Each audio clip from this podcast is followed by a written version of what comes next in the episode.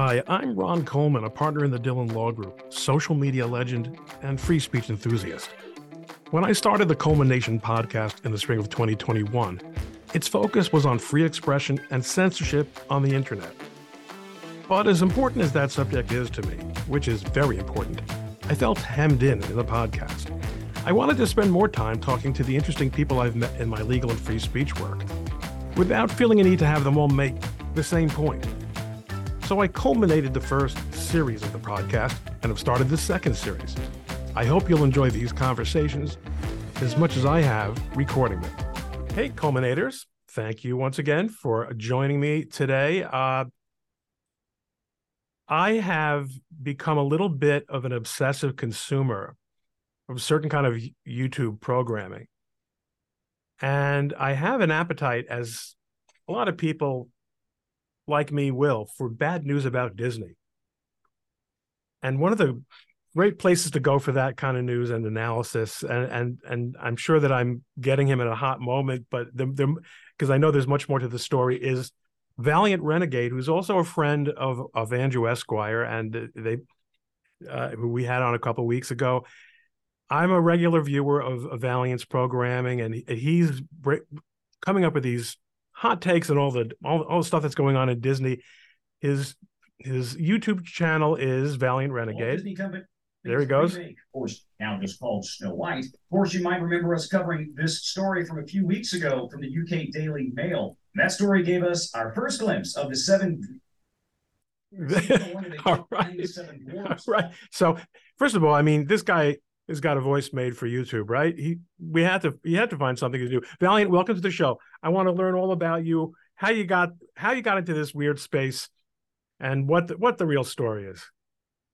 Uh, thank you. Yeah, the most frequent comment: the voice for YouTube and the face for radio, for sure. uh, so, no, uh, happy to be here. Thank you for having me. Uh, I appreciate that. Um, it's been a wild ride the last two and a half years on YouTube. It really has. Uh, and boy, two and a half years, and you're up to forty-seven something thousand, and you know you're not even a pretty girl.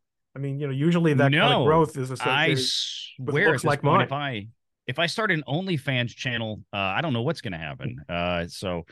Uh, good lord, no! It's it's it's been interesting to say the least. Uh, this this ride. Um, I spent 20 years at this point kind of working in the financial industry, which I've put out there publicly just to kind of give myself some background. I still do. I love it. Um, well, I've always loved but it. let me let me just interrupt you mm-hmm. here because it it turns out to be really important because when people talk about how the studios work, it sure helps to understand how to read a spreadsheet.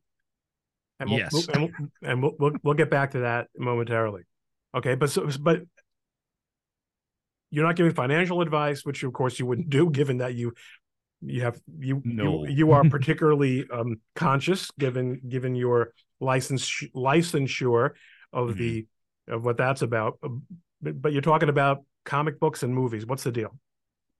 Well you know i grew up uh always loving hollywood. I was a big movie buff. My father was a big movie buff he worked in the financial industry. Uh, he was an insurance guy. He worked on the property and casualty side of things. What part of the world and did you grow up in? Where, where, where, where whereabouts?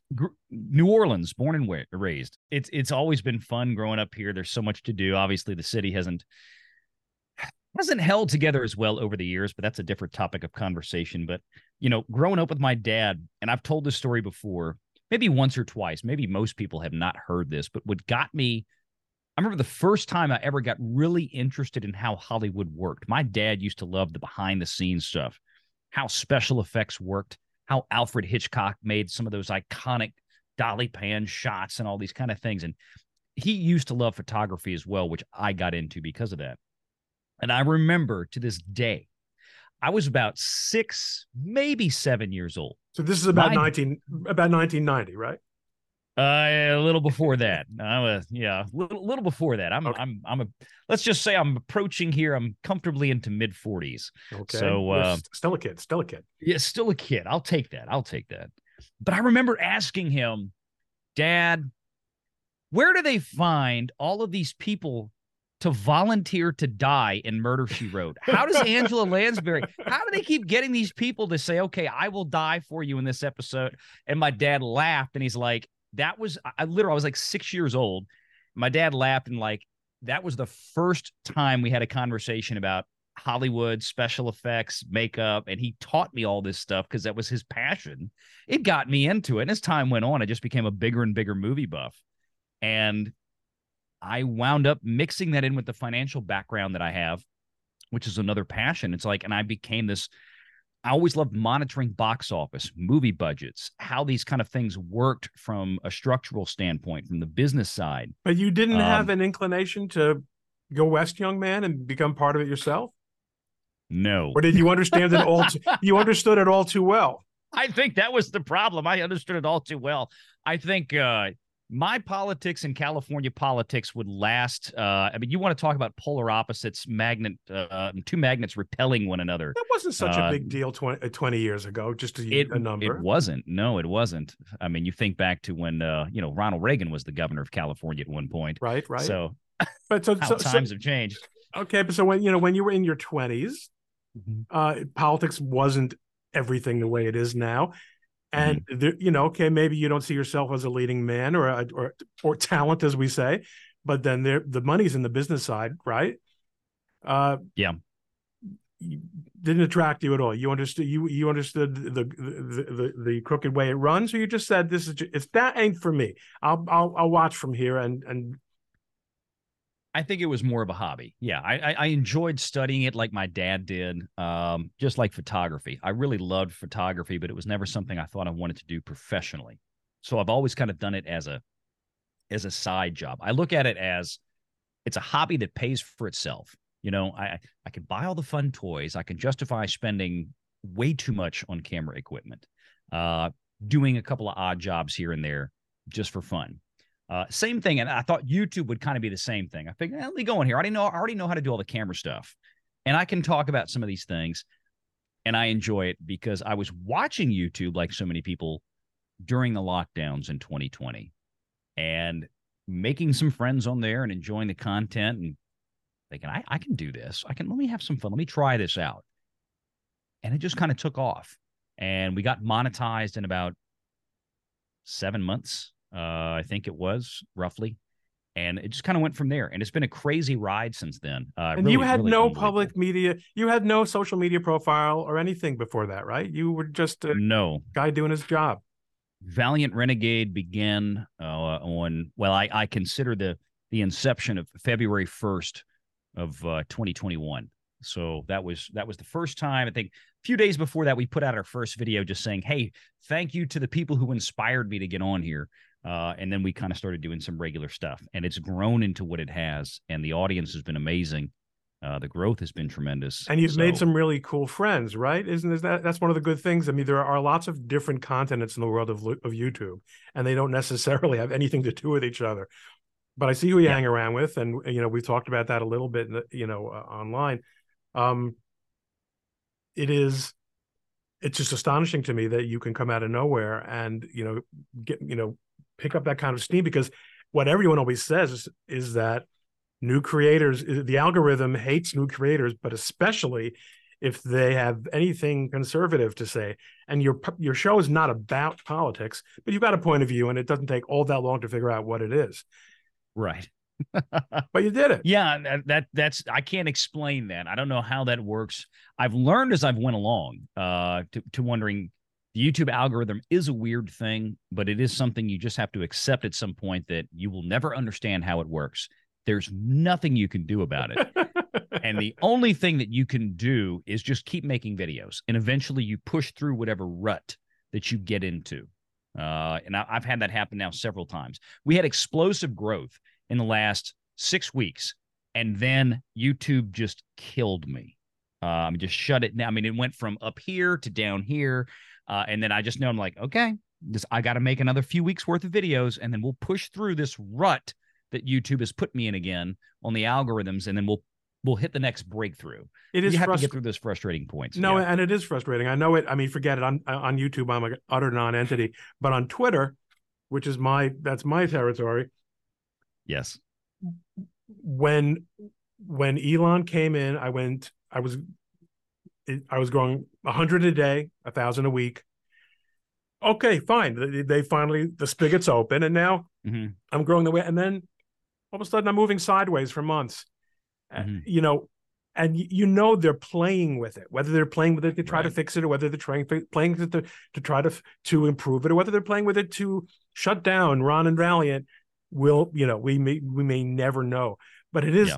You know, it is a frustrating thing to do because you want to, you just want to come out here and do your thing, and those who don't have to watch you don't have to watch you, and those who should, those who, but you do want to be able to be reached by those who, uh, you know, who want to reach you. hmm Now there are Indeed, a yeah. lot of people talking about what you're talking about now. Some of them are massive, obviously, like Nerdrotic, like Gary. Mhm. Uh, and boy, he, I mean, he so so Gary comes from the place of being a lifelong nerd. He he's he's a comics guy. Who, from what I gather, who followed uh, his passion, uh, you know, his lifelong passion uh, for, the comics into the cinematic version of the comics Mhm. um, and uh, is is also a cultural critic from the right, and he's Mhm. hilarious. He's got the he's got that great voice that he puts on when he's talking about, you know, uh, that uh, what, what one of what, one of the phrases he likes to use besides ECU, um, Oh, the MCU. M- the- oh MCU, right? ECU was yeah. uh, yeah. and and uh, uh, you know, di- diverse di- diverse populations, yeah, whatever whatever it is he says. hmm there are a, a, and you know there are a number of people doing this do you how do you distinguish yourself is do you, do you, th- do you think it's because of your grip on the on how the books work and how how the I- money works I think, yeah, I think that's spot on. I think that's probably the best way to describe it, and that's something that I recognized early on. Matter of fact, Gary, uh, Nerdrotic was one of the very first people that I mentioned in my very first YouTube video as being an inspiration to get on. Matter of fact, and I've I've I've told Gary this, I've reminded him this over the years, because of course I flew under a different banner before Valiant Renegade came around. Um, but I remember super chatting Gary. This is probably three years ago now, uh, and and asking him, "Hey, I'm thinking about getting on YouTube. Um, I'm I'm this close. What do you what do you think I should do?" I'm like, I I don't remember exactly what it was, but it's along those lines. This was during a live show, um, and Gary looks in the camera. He reads my super chat and he goes, "You know what? Do it. Do it." Um, he's like, "Get on there and do it. Just have fun. That's the most important thing. Have fun." And that was it. I, that pushed me over the edge, and I'm like, okay, that's it. I'm gonna do it. And ever since then, I'm I'm gonna have fun. But as you just said, I wanted to take it. I didn't want to just be another pop culture channel. There's already plenty of really competent, quality pop culture channels out there, and they all kind of have their own niche way of delivering the news. I decided, wait, I've got a background in finance and economics. I understand accounting to a large degree, although not as well as people that actually are accountants, some of the other folks that we have on the show. but we wouldn't want to But talk I know to enough. we wouldn't want to talk to accountants maybe you can find a way to talk to I, I don't want to talk to accountants either. I just have them on the show sometimes. They're sometimes mildly interesting. Don't hurt me, Mike. One of my good friends, Mexican Iron Man out there, of course, one of my show producers is an accountant. He's a CPA by trade, but he's also a great co-host and producer. Um, Jonas J. Campbell, who manages my second channel, is he's got that background as well. So there's a lot of good guys out there that do that, and I love having them on. But yeah, I wanted to do something from the business side of things, taking in that financial background and saying, you know, instead of just reading the headlines that say Disney had the biggest year at the box office, well, that's great, but what does that really mean? I mean, it's nice to say that they had $4 billion in gross receipts at the theatrical level. But number one, that's not what comes back to Disney. It's about half of that. Number two, that doesn't take into account what did they spend to actually produce these films? What did they then spend to market them into theaters? Then you start realizing, wait a minute, yeah, you can be the biggest kid on the block, but you're losing money. So there's a problem here. Uh, that's the kind of thing that we started tracking that became popular. And I think one of the most frequent comments that I've seen over the last two and a half years is that you know nobody else is doing this nobody else is doing what you do nobody else is is presenting it in this fashion um and because i'll tell you that's that's fascinating to me because Mhm. when i now when i tune in to say ryan Kinel Mhm. or, or you know or obviously gary or uh who you know who who else do i watch on this on this stuff everyone seems to have these this information readily. Yeah, well, everyone knows. You know, everyone knows you not. You have to look at you know what's the real what's the real net on that gross back to Disney and and what are Mhm. production costs and what are marketing costs and everyone knows that the real break even for uh actually one of the great things that Gary did was teach me about the access media about how Mhm. how entertainment media is so utterly captured the same way the mainstream media is captured by by by one political party Yeah. and and by government in general Mhm. uh you know media media are you know they get the bag they get the goodie bags when they and they get to go to the openings and they get to have interviews with famous uh, stars Yep. and they become utterly uncritical and you know but but Variety, THR, Deadline. There's a lot of them out there that are guilty of it. Not every division at those magazines, but a lot of the film divisions in those magazines, those writers that do reviews and things like this or cover the Hollywood trade side of things. Yeah, a lot of them are, they tend to be very jaded. that's a very nice way of putting it Yeah. know, the, the, the, the, the amazing thing is that you, of all the things that YouTube has decided to censor, and there are many, hmm and uh, because they are not part of the entertainment complex as such, you've been this has been allowed to be discussed. Pretty much. More or less. I mean, it's it's funny. It's funny the videos that you don't expect will do well do amazing. And the videos that you think should do tremendously well absolutely get tanked. Uh, it makes no sense at all. And that's part of that algorithmic discussion from earlier. What does YouTube do? Um, What do women seen want? What does YouTube right, want? right, exactly. it really depends on who made a phone call that day from what studio and said to Google, could you help us out with this? Um, and that does happen. We've seen congressional testimony, you know, that Congress will get involved or the feds will get involved with social media. Well, so too will Hollywood studios in many cases, uh, when if they don't want something happening. Uh, now, some might say that that influence over time has begun to dwindle, and I think there's some evidence to some degree out there of that. Um, I've said many times in recent weeks, I have never seen in at least the last two and a half, three years since I've been really following this ardently, uh, the number of critical articles that have been written about, like the Walt Disney Company, for example. I mean, I'm talking Hollywood trade publications. I'm talking Wall Street publications, financial publication, major ones, Fortune magazine, Forbes, Wall Street Journal, The Atlantic. On on the Hollywood side, I'm talking about all of them, Variety, Deadline, THR, all the ones we mentioned earlier. Especially after Bob Iger recently came out and made these comments about the strike. When you know, you can call it a Freudian slip, you can call it being honest, uh, you can call it just foot and mouth whatever the case is, since then, there has been no mercy towards Iger. And this was somebody who was once the golden boy of Hollywood. He was untouchable. Nobody would speak an ill word against him. Matter of fact, they ran his successor and predecessor off, Bob Chapek, who basically had not even really 11 months to act as Disney CEO. He was called a buffoon who didn't understand Hollywood.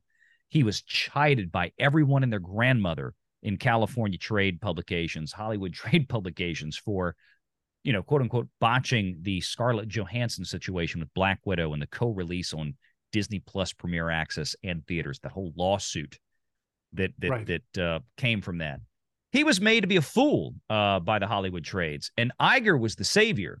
Even even now though, even- Iger's e- taken more heat than Chapek ever did. although everything that happened under Chapek's watch had a, had already been greenlit by Iger, Exactly. Yeah, and that's if I just didn't, it. and I'm sure I a lot learned of that people from forget you. that. Yeah, maybe so. We've talked about that, but a, lo- a lot of the things that we have seen, even releasing this year, you go back and look at when these projects were actually signed off on by Disney, when the different corporate entities underneath Disney, the production entities, were formed. Ergo, when they were greenlit, all of this happened while Iger was still in ultimate full control. So Uh, let's there's so been- let's talk about these decisions. Okay, Mhm. One thing that neither of us is going to have a lot of patience for is someone saying the problem with Hollywood now is that it's all about money. Dude, it's always been about money. Yeah, it's okay? the money making business at the end of the day. Everything is the money making and business. it's always been a place to make a tremendous amount of money. And yep. uh, uh so you have all these decisions that were so that that any anyone with their head on straight and and and if if Ghostbusters two, not Ghostbusters two, what what was it the the the, the um the the uh the the female Ghostbusters. Oh, Ghostbusters 2016. 2016, right? Okay. Yeah. If that was the proof of concept, the proof being this is a right. terrible idea. what did they deduce from that? Let's do more of it, but worse, right? Right. Now, how does this happen in in, in a public corporation mm-hmm. where there are shareholders, there there's a board of directors, and we know most boards of directors and most public companies are pets of the executive, so fine. But there's always some level of pressure from shareholders to not screw up. The screw ups right. are so deep and so repeated. And what what do you figure systematically went on here? Well, you know, of course, entertainment companies, particularly publicly traded ones, which virtually all the big ones are, um, at least in the you know U.S. publicly traded. I'm talking about Disney, Warner Brothers, uh, Paramount, Comcast, Universal, Sony Pictures, of course, Japanese at the end of the day. Um, but the the the the idea being that if you're going to push a socio-political movement in this country, then the first place you want to apply the most pressure is the ones that have the broadest media and entertainment power in the country, ergo, the entertainment companies. Um, so we've seen that kind of creep in over the years. There's a lot of people that constantly ask me questions about like BlackRock, Vanguard, or T. Rowe, or uh, you know, name any of these major financial institutions, these mutual fund companies, these institutional investors. Of course, you can throw in places like J.P. Morgan Chase, Bank of America, so on and so forth. All these places have major centers of power influence over these companies, either because they're a major banking institution that has massive lines of credit for these entertainment companies to be able to function and operate. Skydance Pictures recently upped that credit line to a billion all studios have these major credit lines like this in order to be able to create the content, right? They float these lines of credit. Hey, we need a hundred million dollars to produce the next John Wick film or the next Godzilla movie, whatever the case. That's how that works.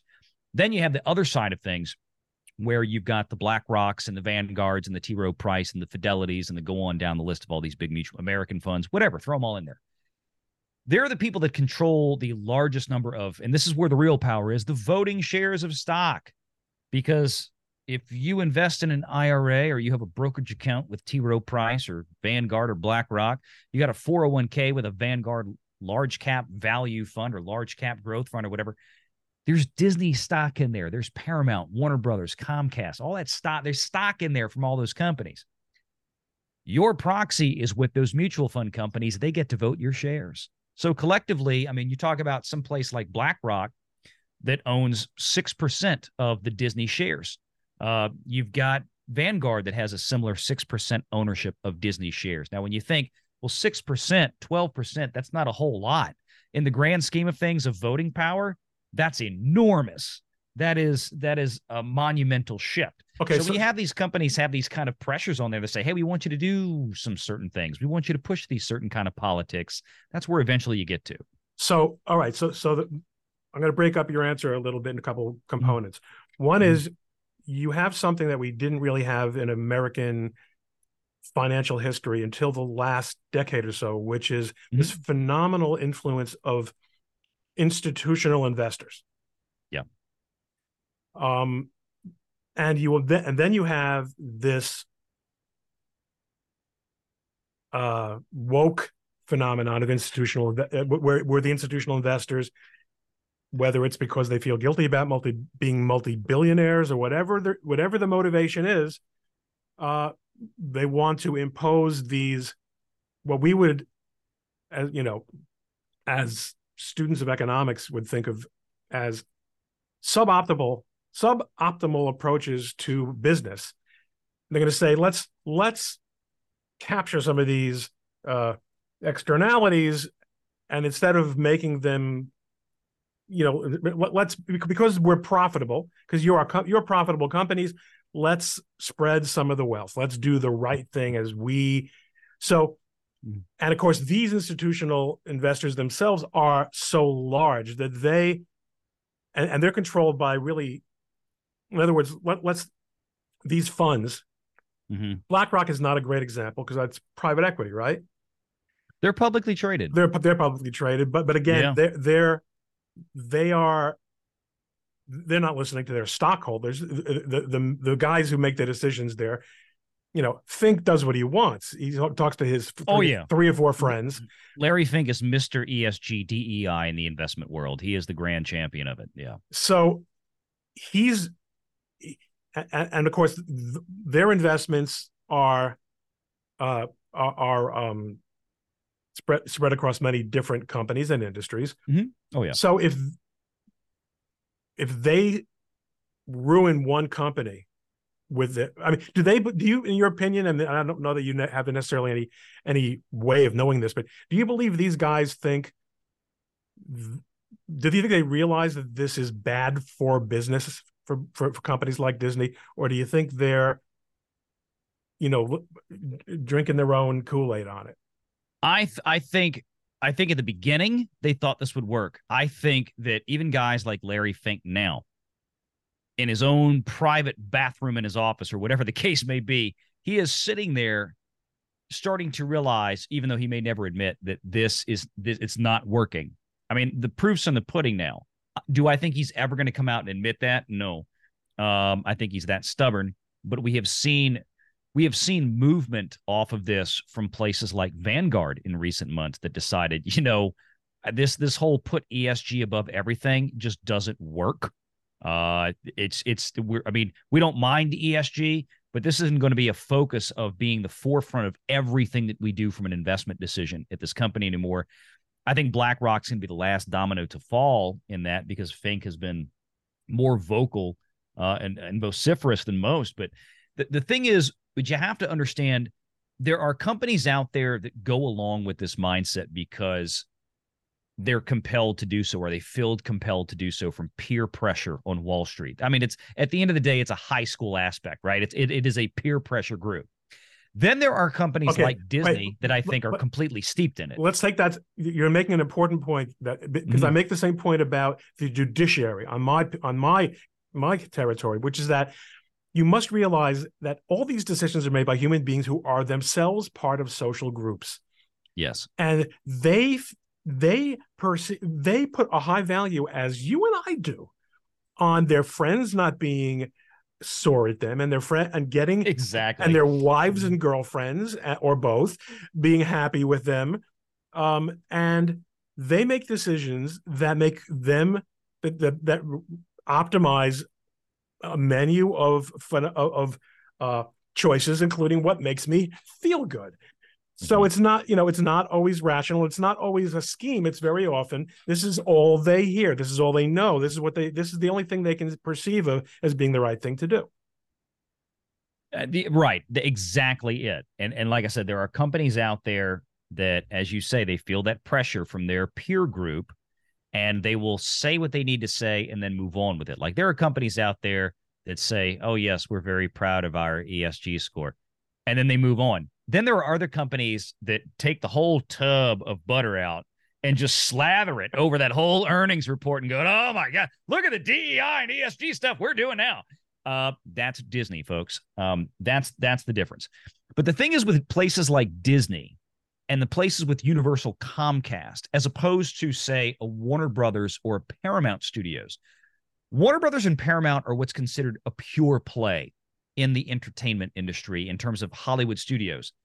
Ergo, they don't they don't have theme parks. They don't have broadband internet services and everything else that basically buck up the entire Hollywood division. When you look at the Walt Disney Company, when you look at Comcast, Disney is still primarily a theme park company. And then primarily, is that really the case? Oh, yes. Oh, absolutely. The absolute overwhelming bulk of their operating income, gross revenues, and profits come from parks and resorts. Second to that is the linear broadcast, which has been in decline, primarily driven by ESPN and live sports. Movies in theaters are a distant, and I mean a super distant third place. So, in other words, when we talk about Disney movies failing at the box office, when we talk about how this show didn't do well on Disney Plus, you could get by with a few misses here and there, especially after you had 10 to 15 years of Walt Disney pure dominance. Everything was a blockbuster mega hit that came out. And for let, let me let mm-hmm. let's make it clear to people who, unlike mm-hmm. me, don't watch you on a regular basis. Mm-hmm. Disney, a lot of studios that you think of as being studios are actually pieces of Disney now. Right. So every Marvel movie, every yep. Iron Man, every all that stuff is a Disney movie. All the Star Wars movies are Disney movies. Uh, right. Brands Pixar, that, everything else, yeah. And they also bought Fox. And they bought Fox. That was a huge mistake that Iger made. Everybody is starting to call out now, which has been hilarious. A lot of them knew it back in 2019 and just didn't have the chutzpah to say anything. But now that everything's fallen apart, they're like, "Oh yeah, you know that Fox deal that was that was really a stupid thing, Bob. That was seventy three billion dollars. They didn't need to buy that." Um, but yeah, no, exactly. And look, you brought up Marvel, and you're right. I mean, Disney bought Pixar, they bought Marvel, they bought Lucasfilm, then they bought Fox. Let me give everybody an example. ABC, the biggest yeah, well, ABC was way. That's where Bob Iger came from. Matter of fact, he was a weatherman on ABC way back in the day. Um, now he's CEO. Wow. Yeah, yeah. Endgame, Avengers Endgame in 2019, the biggest movie ever. You know, pretty. I think maybe maybe of Avatar, the first Avatar, inflation adjusted was still bigger, but almost three billion dollars in global box.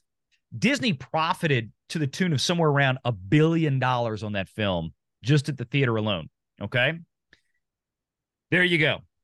Now, you, you see that take that billion dollars in profit that they made. That's that's basically what they were doing with ESPN every quarter for years. So the biggest movie ever one time versus what linear broadcast was doing for Disney four times a year at least. so th- that's when I say that movies like this, now we're in this era where these movies begun to fail. And cable. Yep. People are unplugging. Because the that's because it. because of because of because of what's made available in part by Comcast, which is broadband speed. Mm-hmm. You could basically watch TV on the internet. So why would mm-hmm. you pay for cable? Yep. And ESPN is starting to falter as a cash cow. They're shrinking because people are cord cutting from cable services, and cable services and satellite TV services are still by far and away the primary delivery mechanism for ESPN as linear broadcast systems. Now, when you look at streaming service, to my knowledge, I think there's one place where you can do ESPN right now, and that's YouTube TV. So if you want a pure streaming service, a cord cut service, Google has the deal with ESPN for YouTube TV, or at least they did. I don't know if anything's radically changed. I think there might have been some deal negotiations. I know they were having issues with the MLB network recently. Um, but that's my point is, and that's why Disney's trying to make that transition from having all of this having to be delivered linearly right now because of the contracts that are still in force with places like Spectrum or Charter or Cox Communications or whoever your cable provider is where you live, there are deals in place that say, we're going to give you and ESPN is usually the biggest consumer of revenue from your cable subscription each and every month. They have to turn over the biggest portion of your bill to Disney and ESPN each and every month. They have exclusivity. The reason that Disney can't just take Monday Night Football and put it on ESPN Plus is because they'd be in breach of contract with 50 different cable carriers around the country. They're waiting for a lot of these contracts to come up for renewal.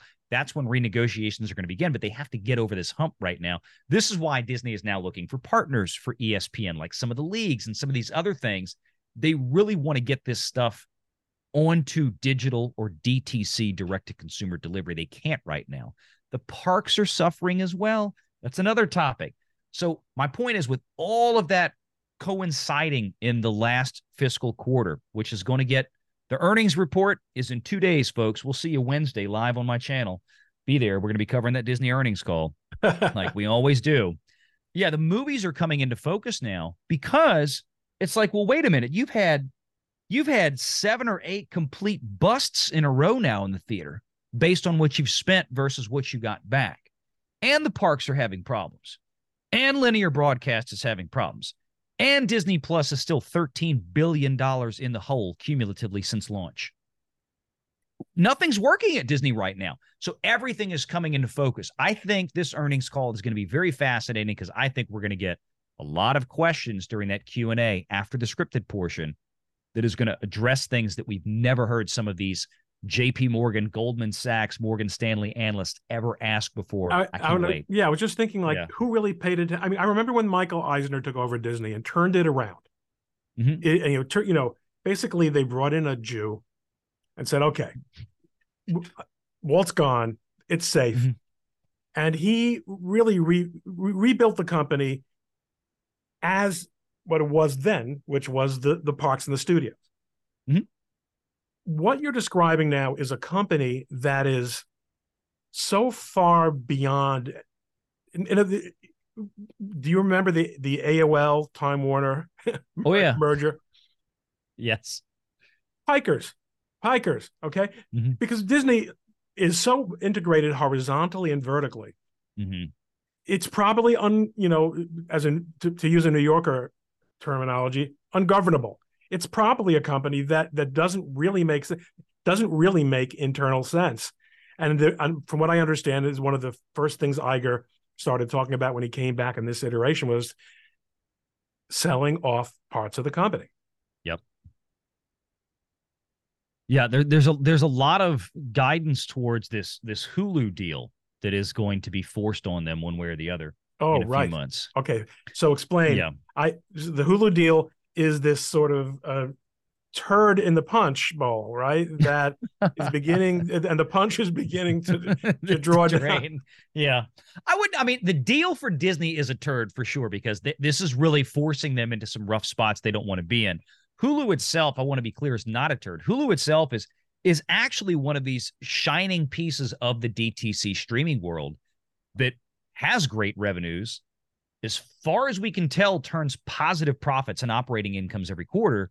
The problem is we don't really know for sure because Disney buries it in with total DTC and Disney Plus loses tons of money. So it it it it obscures oh, what's going on elsewhere. And that's another issue, right? There's a yeah. there's there's a shareholder lawsuit, uh, uh, um, or or or uh, there's been a threat of one. I think there was a, a lawsuit filed a couple weeks ago. There was, that, yeah, there was that Disney has has has lied about its alleging that Disney has lied about its Disney Plus revenue mm-hmm. by mixing and matching, uh, you know, and m- moving moving you know chairs around the uh, uh, uh, on the deck of the Titanic. Just I want to ask a quick question. Uh, you know, mm-hmm. as someone who grew up in the movie theater, mm-hmm. where what does this teach us about culture of a company? Disney, so many of Disney's problems now are traced. And there are probably people who say, no, it's not that. But it's hard to believe it's unrelated, traced mm-hmm. to an abandonment of what was long considered to be its commitment to something called family values. now, yeah.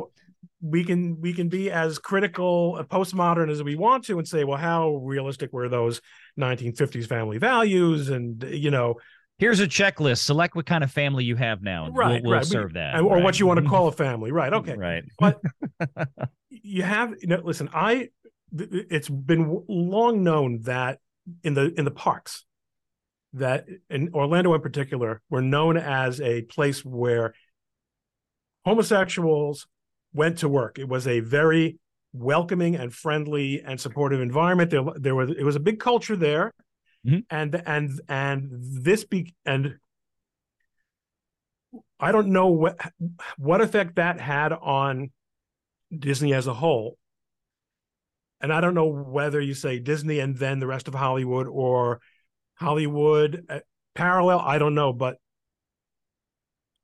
they made a bet on this idea that we can make Peter Pan a minor character in his own movie or or or or or or, or a contemptible character.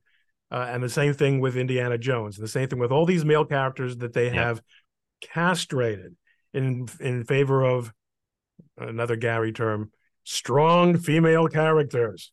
Yeah, okay. strong women.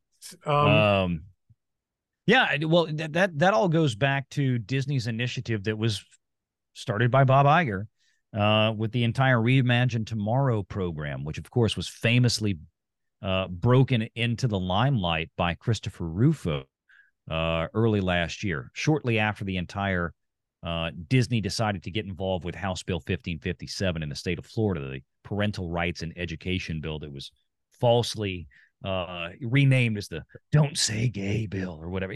We never said that in there, but Disney decided to back that. I at the time was one of the lone voices out there, along with Andrew over there at Legal Mindset. Uh, it's actually when we met was over that topic we were introduced, and uh, we both kind of knew that this this was not Chapek's stance that he was being forced from inside the company to take a position that he clearly did not want to take, which was then later outright confirmed by Governor DeSantis in his own memoirs. Some people uh, co- refer to the that, Chapek video as the hostage video. Or... Yes, the hostage video. That's it. yeah, that's it. But I mean, that's where it started. But you had this push for Reimagine Tomorrow that didn't only include internal DEI or diversity, equity, and inclusion regulations that they wanted to institute inside Disney's hiring practices. There was even a score of these materials that were published on the TPP or that Park Place blog from a source that that showed us uh, these these DEI initiatives even trickle down into the advertising sales, one of the most vaunted, most admired sales teams, 1,500 ad sales executives at the Walt Disney Company that were there to sell. I mean, th- th- these guys were designed to create billions of dollars a year in revenue for the Walt Disney Company, selling ESPN, selling Hulu, selling uh, ABC, FX, all these things. Major DEI initiatives pushed through there. Uh, for that, um, screening advertisers, asking some of these people, how did you, you know, what did you do this month to to help this affected ethnic group? I mean, just ridiculous stuff that had nothing to do with actually performing their jobs and making Disney money. So that's what was going on inside Disney. Now translate that into the film and television production, where they actually stated in some of these reimagined tomorrow videos that were leaked that they had an initiative to change 50% of all Disney characters to non white, non straight, and I'm paraphrasing, folks, but this is exactly what they were going for characters. That meant existing characters, the ethnicities had to be changed, the sexual orientations had to be changed. So that's why you see everything from Disney coming out with these ridiculous race swaps or gender swaps or this or that, which makes no sense. Um, and these movies no longer look like the classics that they're remaking them from. The Little Mermaid, great example. Halle Bailey, she's very sweet. I thought she was bubbly and energetic. I think personality wise, she was wonderful as Ariel. The problem was the script was terrible for the movie. And number two, frankly, she didn't look like Ariel. So when you go to sell the most popular or one of the most popular Disney princesses of all time in a live action remake, and you cast somebody that doesn't look like the original character, the most the iconic red, bright red hair and all this, you're gonna have a sales issue, and they did. And this keeps going down and down and down the line. Snow White, of course, as you're bringing up now, bringing another another great example, which we started out with. You got to a you, mess. You got to briefly because I, I wouldn't be surprised if most listeners aren't familiar with what's going on with the Snow White live remake, which is which is in in and of itself probably a genre that has outlived its usefulness, which is where Disney takes IP that that it owns, or as they or as the uh, YouTubers say, takes the IP, takes an IP, like like Snow White, and says we're it, it, it would if it was good as a cartoon, it could only be better in person, which is inherently a questionable premise, right? I agree. I agree. But what we'll finish off. Just tell people what, what's go, what's going on with Snow White. By the time this comes out, I wonder if it's even going to still be on the boards. Uh, I don't think it will. So the, the, uh, I've even already made the prediction. I think this will probably do somewhere around half to two thirds of what Little Mermaid did. I think it'll be that bad. Um, this is a mess. Yeah, the Snow White and the Seven Dwarfs is now just called Snow White for one reason, because the original idea of making a true live action adaptation with, you know, either seven computer generated little people dwarves or casting actual seven dwarves, which they should have done um, that got thrown out the window because the self appointed dwarf in chief, Peter Dinklage, as you may know from Game of Thrones fame and from Elf and from other such famous movies, uh, he decided to come out and say it'd be offensive if Disney actually put seven little people in this, making fun of dwarfs. So Disney canned the idea basically all at Peter Dinklage's behest. And uh, now we have seven people that used to work at Taco Bell and The Gap uh, that are in maybe a Starbucks barista that's in there um, that that are now the seven dwarves, and you have one little person. It is ridiculous looking. It's unidentifiable. This looks nothing. Does this look like the seven dwarves? Does this look like Snow White to anybody? As as the marketing department at Disney, as the advertising and sales team at Disney, the simple question looking at this is how the hell do I sell this product? And that that's the problem Disney has. This is another giant mess. Disney has rested on their own laurels too long, saying if we put the Disney name in front of anything, it's going to sell. And the problem, just like so many of these projects that have come out this year, they were greenlit years ago, many of them before the pandemic when Disney was still riding high in the box office. Now they have nothing of value in the tank. And this is this, it is just one dud after another after another after another. It's a disaster. It's a disaster. Uh, I I don't think th- that the 50 minutes we've spent together at Valliant have been, although probably if we go much further, it might become one. So, uh, Valliant, I uh, my assumption has always been that if I put my name on an episode of a culmination, that it will succeed, and I hope I'm more right than Disney has been. Uh, but these issues cut across so many so so many aspects of our culture and our economy and our and our body politic and even in the legal profession. Uh, Disney lost its the first round, and that's in that state court case, which uh, of course Andrew has explained so, so, well, including here on Coleman Nation. So much going on. Such a pleasure to meet you in person. I hope we get a chance to talk again soon. And thanks for joining us. Thank you for having me. Been been uh, blessed to be here. Hey, thank you for listening to the Coleman Nation podcast. Don't forget to subscribe on Apple Podcasts or your favorite podcast app. If you like the show, please rate it five stars and leave a review. For more information, please visit the show's website at coleman-nation.com. That's coleman-nation.com. Or you can visit my blog at likelihoodofconfusion.com.